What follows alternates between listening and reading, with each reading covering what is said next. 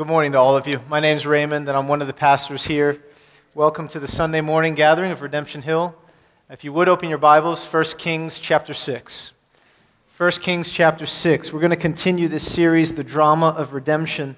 We're going to look today at the rest of Solomon's reign. We're going to focus a little bit on, on the temple here and, and if you know the story of Solomon, you know that it didn't end well for him. You know, not everything that starts well ends well. I, I told the first service, I was, I was remembering that race, the 110 meter hurdle race that Lolo Jones ran in the 2008 Olympics, and what a great start.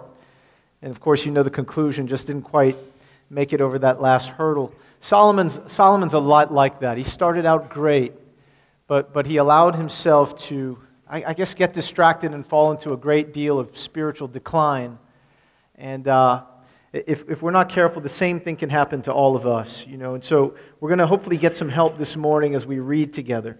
So I'm going to pray, and then we're going to start in 1 Kings chapter 6, verse 1. And then I'm just going to read portions of that and, and go into a part of chapter 8. All right? So let me pray real quick, and then we'll begin.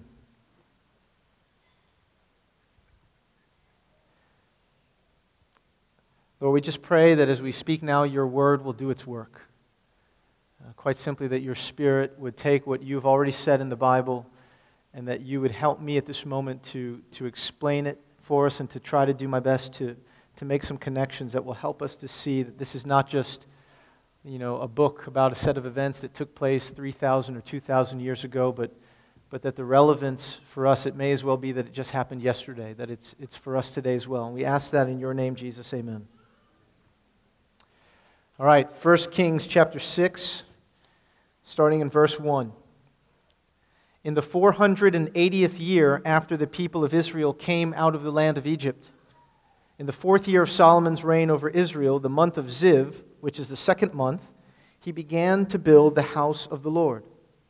Now, the house that King Solomon built for the Lord was 60 cubits long, 20 cubits wide, and 30 cubits high. And after giving some other details about this temple, we go down to verse 11, and it says, Now the word of the Lord came to Solomon concerning this house that you're building. If you will walk in my statutes and obey my rules and keep all my commandments and walk in them, then I will establish my word with you, which I spoke to David your father. And I will dwell among the children of Israel, and I will not forsake my people Israel. So Solomon built the house and finished it. Skip down, if you would, to verse 37. So, in the fourth year, the foundation of the house of the Lord was laid in the month of Ziv. And in the eleventh year, in the month of Bul, which is the eighth month, the house was finished in all of its parts and according to all its specifications. He was seven years in building it. Chapter 7, verse 1 Now Solomon was building his own house 13 years, and he finished his entire house. He built the house of the forest of Lebanon. Its length was 100 cubits, and its breadth 50 cubits, and its height 30 cubits, and it was built on four rows of cedar pillars, with cedar beams on the pillars. Now back now, go, go down to second King, or rather First Kings chapter 8, verse 1. After building those two houses, it says here, we're back speaking about the temple now. Then Solomon assembled all the elders of Israel and all the heads of the tribes, the leaders of the fathers' houses of the people of Israel, before King Solomon in Jerusalem to bring up the ark of the covenant of the Lord out of the city of David, which is Zion.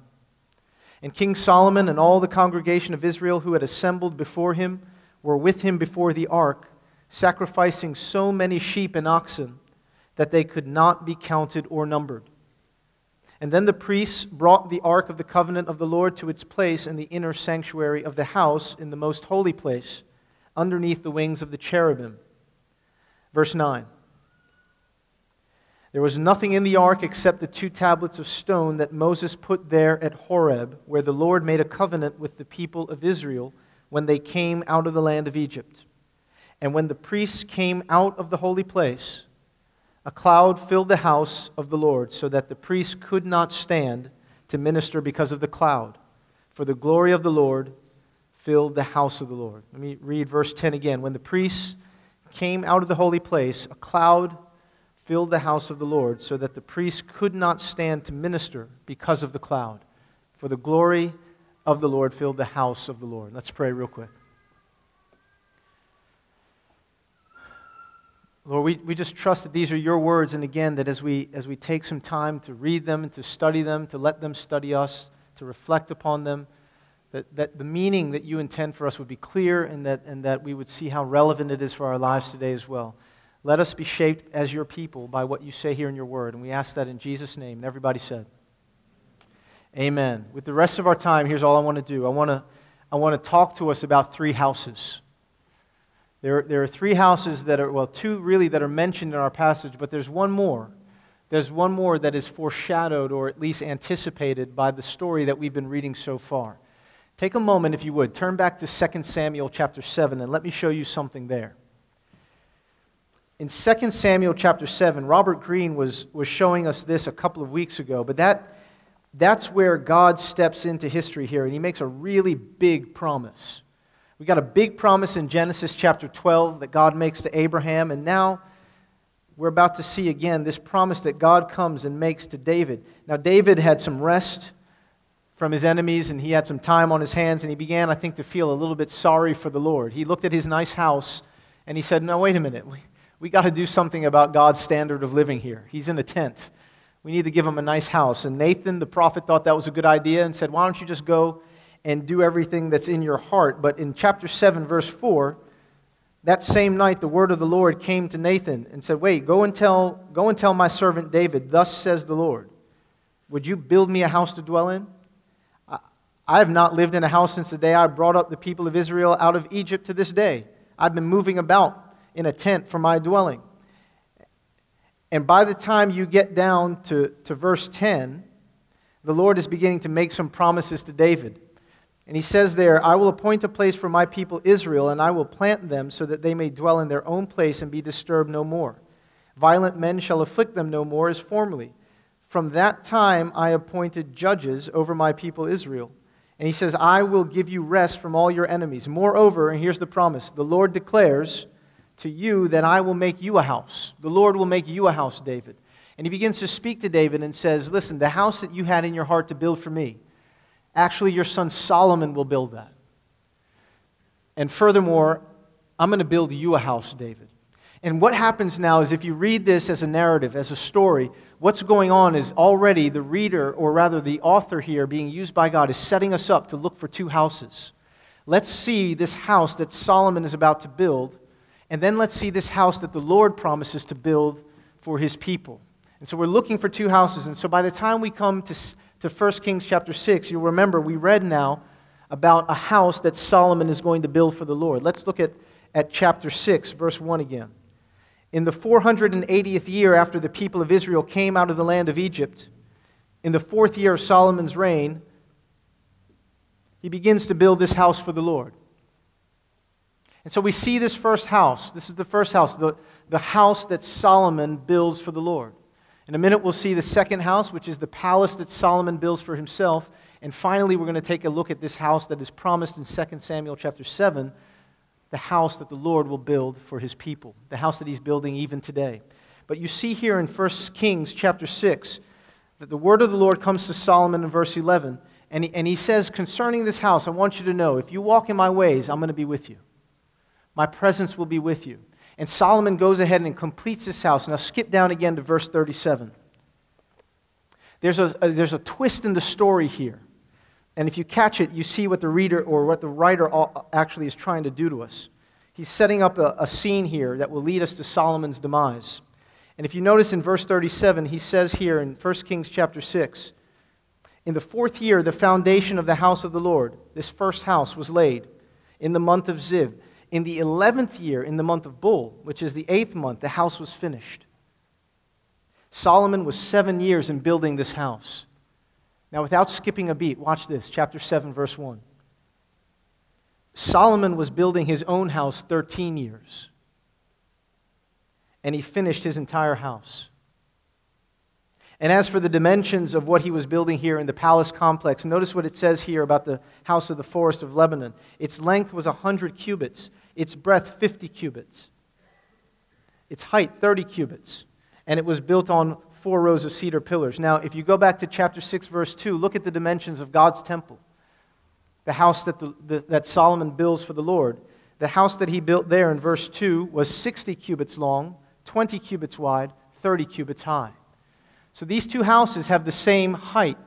But if you'll notice, this one that Solomon builds for himself, this palace, this second house, is about four times the square footage of the temple he builds for the Lord. Now, I'm, I'm not going to make a big deal out of this because I, I, don't think you can quite say, oh, this was wrong. But I, I, think, I think here's what the author is doing there's a shift in Solomon's priorities here. He's going to devote 20 years of his reign as king to building these two houses. It's commendable that the first seven are devoted to building the house of the Lord. But what you'll notice is that a great deal more time, focus, energy, and resource actually goes into building his own palace.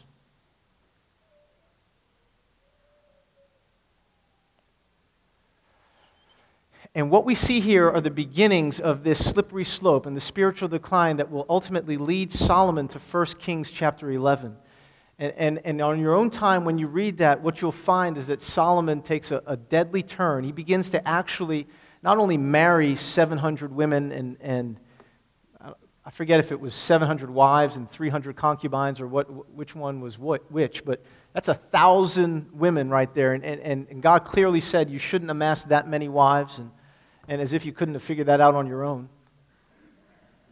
Right? So Solomon, Solomon just takes a, a, a sharp departure from the Lord's will, and eventually it leads all Israel into decline. And, and Rayshon Graves will be back here next week to talk a little bit about how the kingdom divides after this as, as God begins to judge Solomon and Israel for that sin.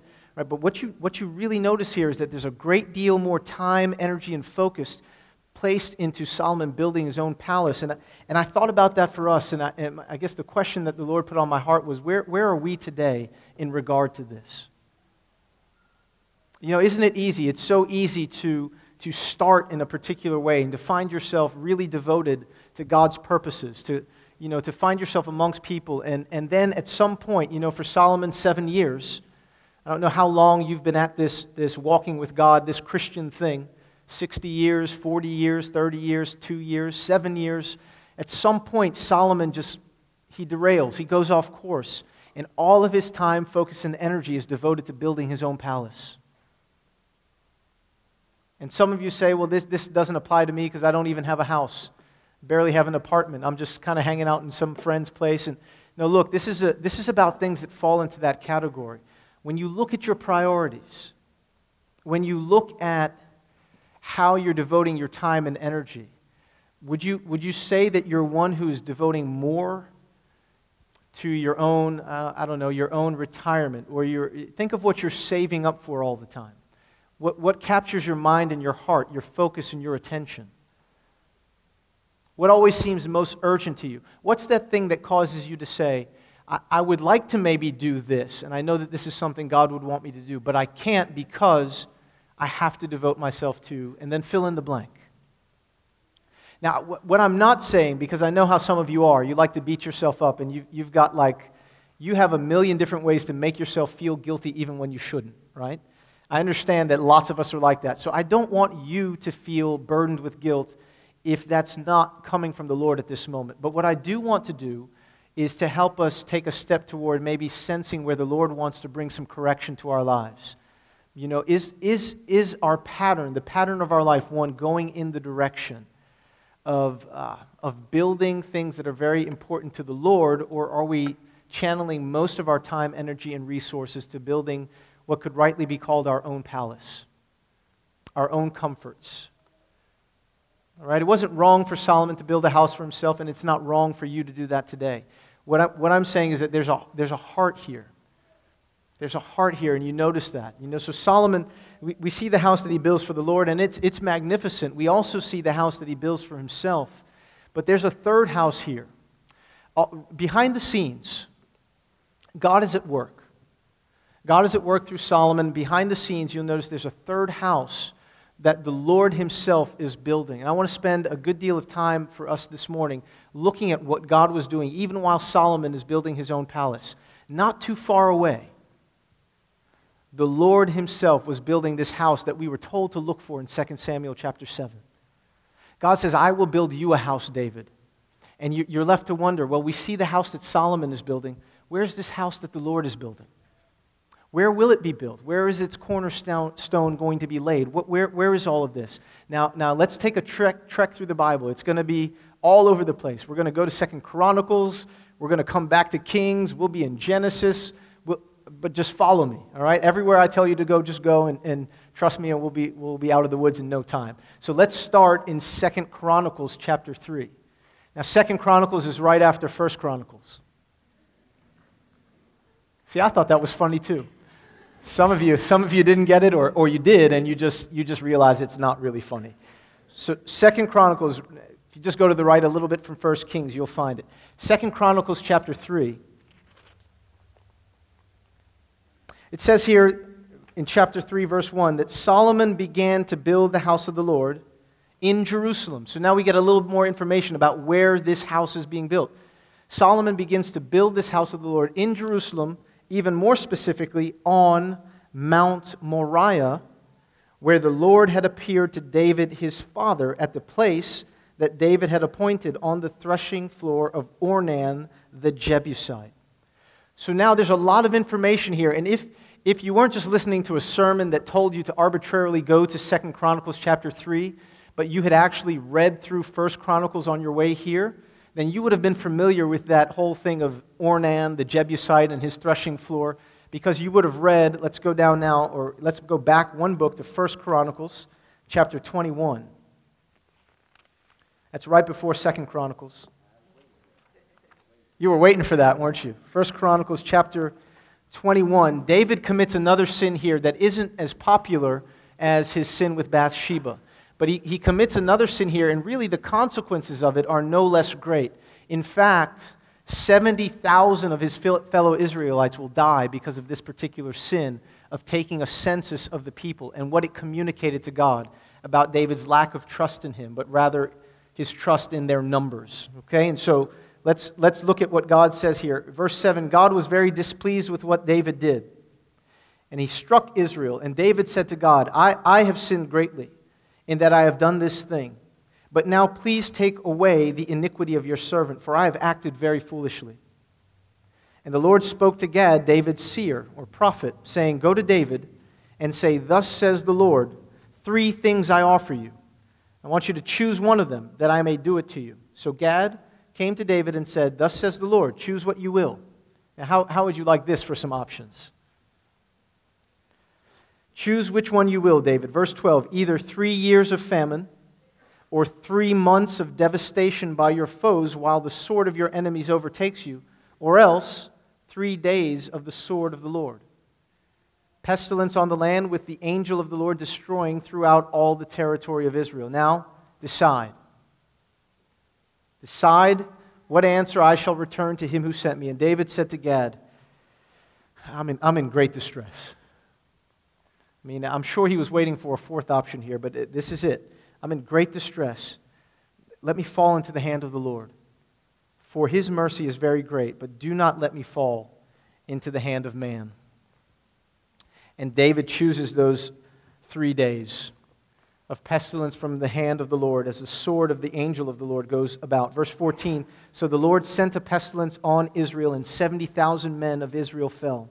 And God sent the angel to Jerusalem to destroy it. But as he was about to destroy it, the Lord saw, and he relented from the calamity.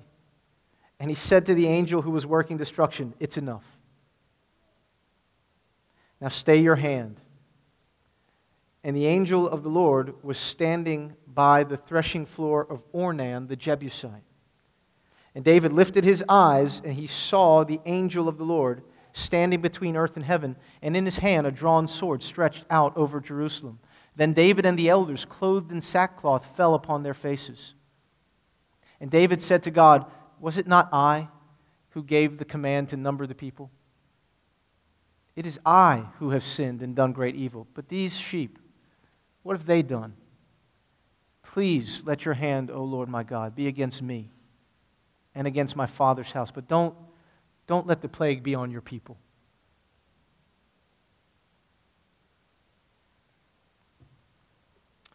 The Lord demonstrates mercy here. David ends up purchasing this plot of land. I want you to look at chapter 21, or rather, chapter 22, verse 1. After the Lord judges sin here and brings about three days over the course of which he's judging David's sin, the hand of God is over Israel heavily, heavily for three days while he judges sin. And, and it's miserable, and, and, and we're waiting for good news. And, and here it is. On the third day, David looks up. Chapter 22, verse 1 David said, Here shall be the house of the Lord God. And here the altar of burnt offering for Israel. Right here, where the Lord graciously dealt with us but at the same time judged sin. Right here on this spot, this is where we will begin to build the house of the Lord.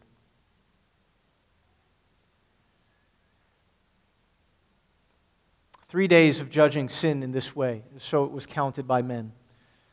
Right here is where we'll lay the cornerstone, right here. And so, what you'll find as you read 1 Chronicles 28 is that David, far from this just being Solomon's temple, David is the one who develops all the plans. He gives it to Solomon. And, and one of the things I'm sure he said was make sure you build this thing right here on the threshing floor of Ornan the Jebusite. It's got to be right here where God judged sin. Because we're not just looking at the house that Solomon built for the Lord, we're promised that the Lord is going to build a house for his people that will not only last a few hundred years, but forever. And everything that we're reading about with this temple that Solomon is building is simply foreshadowing for us and pointing us to the house that the Lord is going to build, and in fact, the house that He's still building today. And wouldn't you know it, just like Solomon built his own palace just a, just a stone's throw away from this temple he built for the Lord, behind the scenes, the Lord Himself was building a house. Not very far away from this temple that Solomon built. See, the temple that Solomon built, as you saw, was on Mount Moriah.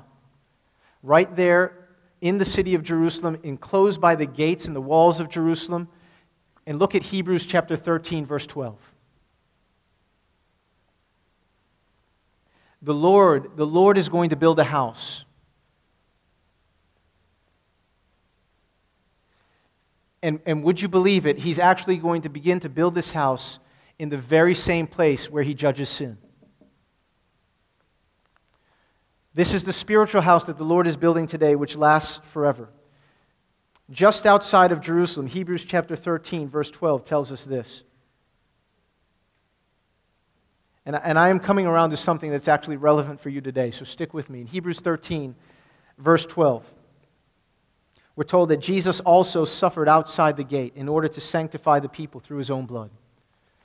Right outside the temple and outside the city gate, Jesus would suffer for sins not for sins that he had committed this time. David was suffering because of his own sins. Other people were suffering because of David's sin. And now here is the, the quintessential example of an innocent person suffering for someone else's sin. Jesus is going to go outside of the city gate and suffer for our sins. It wouldn't be 70,000 people this time, but only one. One who would suffer. And over the course of three days, as we would count them, God is dealing with sin in a way that will be permanently satisfying to him. And right there where he punishes sin in the cross of Christ, he's going to raise Jesus up in three days. But what we're going to see is he's going to start to build. Jesus will be the very cornerstone, the first piece of this new and spiritual house. And there were clues of this all throughout the Old Testament. In fact, Jesus, or Solomon rather, builds this temple on Mount Moriah. Now go to Genesis chapter 22 and let me show you something. Because if you remember, we did this some time ago here on Sunday mornings, but it's been a while, so we need a refresher. Second Chronicles chapter 3 is not the first time we see Moriah, is it? In Genesis chapter 22, after these things, verse 1, God tested Abraham and he said to him, Abraham. And Abraham responded, Here I am. And he said, Take your son, your only son, Isaac, whom you love, and I want you to go to the land of Moriah. Now, Moriah was a large region, which included Mount Moriah. And God says to Abraham, Go to the land of Moriah and offer him there as a burnt offering on one of the mountains of which I shall tell you.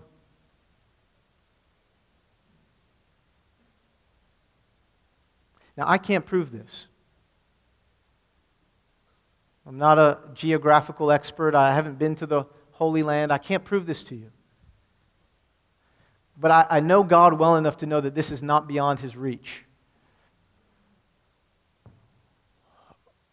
The, the very spot where almost, or at least 4,000 years ago, God looks at Abraham and says, I want you to, Father Abraham, I want you to take your son. I want you to take him to a place in the region of Moriah. I want you to sacrifice him. And as Abraham gets ready to do that, God says, Stay your hand. It's enough.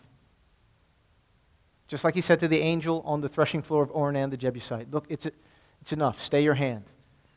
I'm just foreshadowing something. It would not surprise me at all. We know that where Christ was crucified was in the region of Moriah because it happened right outside of the city gate on Mount Moriah.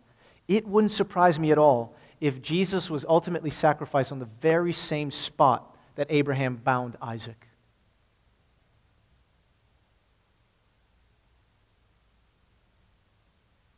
Where you have a father walking hand in hand with his son. And, and more than that, look at Genesis chapter 22 again. Verse 4 On the third day, you just can't get away from this stuff, right? All, here's the third day again. On the third day, Abraham lifted up his eyes and saw the place from afar. And then Abraham said to his young men, Stay here with the donkey. I and the boy will go over there and worship and then come back to you again. And Abraham took the wood of the burnt offering and laid it on his son Isaac. Isn't that interesting? If you've got a donkey, why don't you let the donkey carry the wood? That's what it's there for. It's a beast of burden. Or why don't you carry it as the father he puts the wood on his son because this is a dress rehearsal. And, and the son, the father is walking with the son. He's about to offer the son up in sacrifice, and the wood is being carried by the son on his back. And he's going to the place of his own sacrifice. And it wouldn't shock me a bit if Jesus was crucified on that very spot.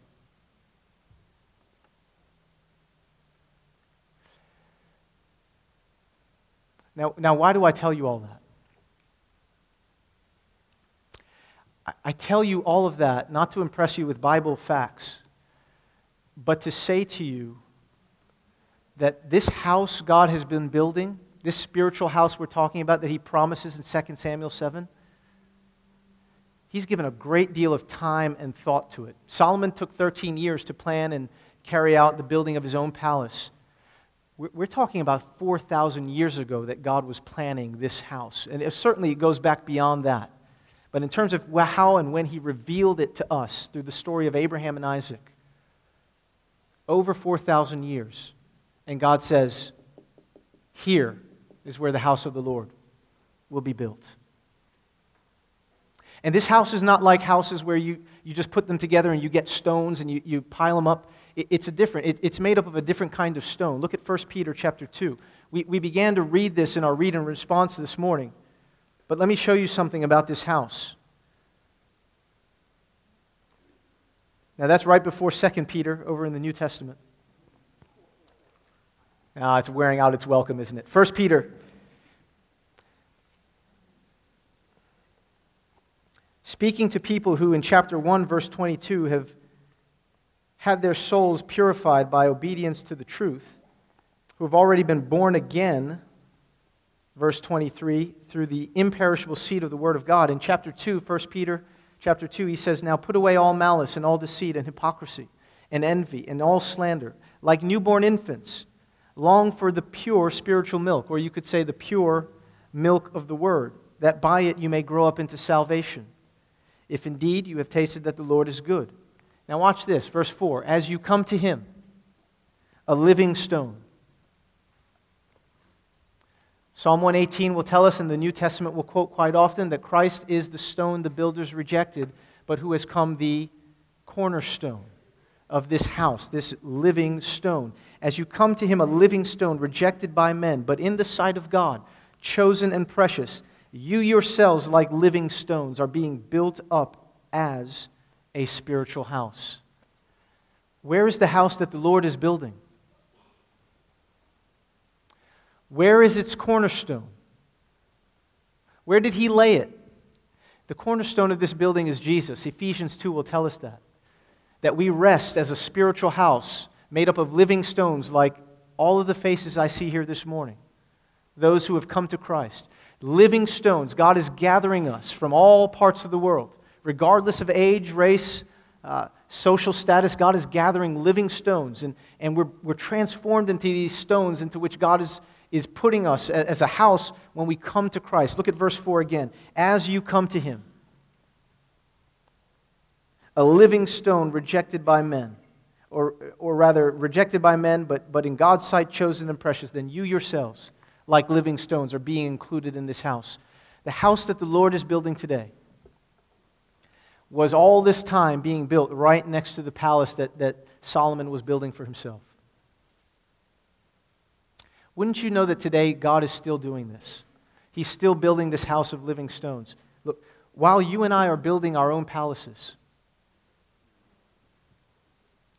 right next to the lives that we've carved out for ourselves and that we've dreamed up for ourselves, the Lord is building a house.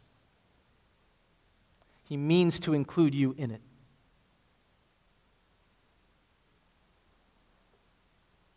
Like a living stone, He means to include you as a part of this house. And it cost Him a whole lot to include me and to include you in this house. It cost Him the, the life of His own Son, Jesus Christ who, who in that region of Moriah was sacrificed for the sins that you and I committed. And now God is calling out to us. I told you all of this to say for thousands upon thousands upon thousands. In fact, it's like the sheep that they offered at the temple that day. You can't count it. You, there's no way you can, you can attach a beginning point to when God began to plan your trip to Jesus.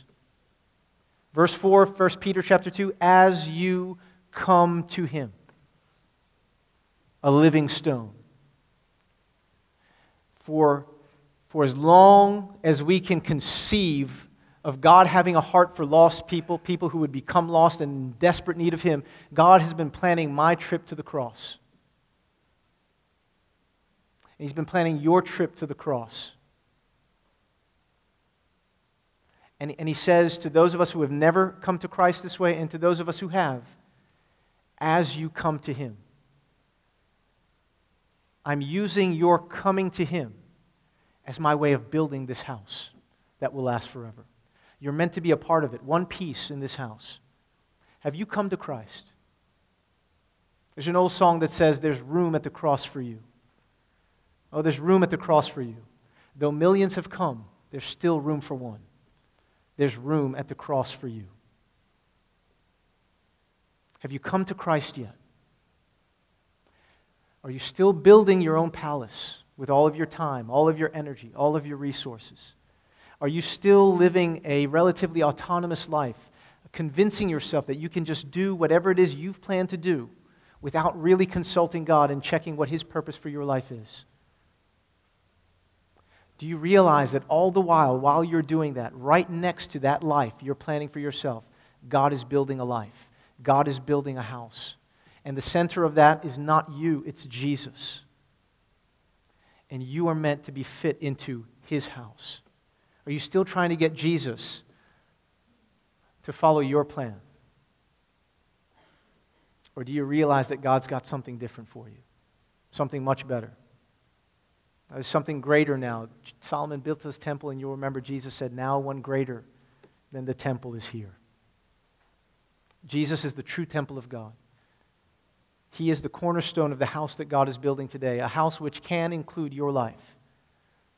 If you will hear this message about Jesus and feel the Holy Spirit drawing you to Him as you come to Him, verse 2, or rather verse 4 of chapter 2, 1 Peter, as you come to Him, a living stone, you too are being built up like living stones. Let's pray.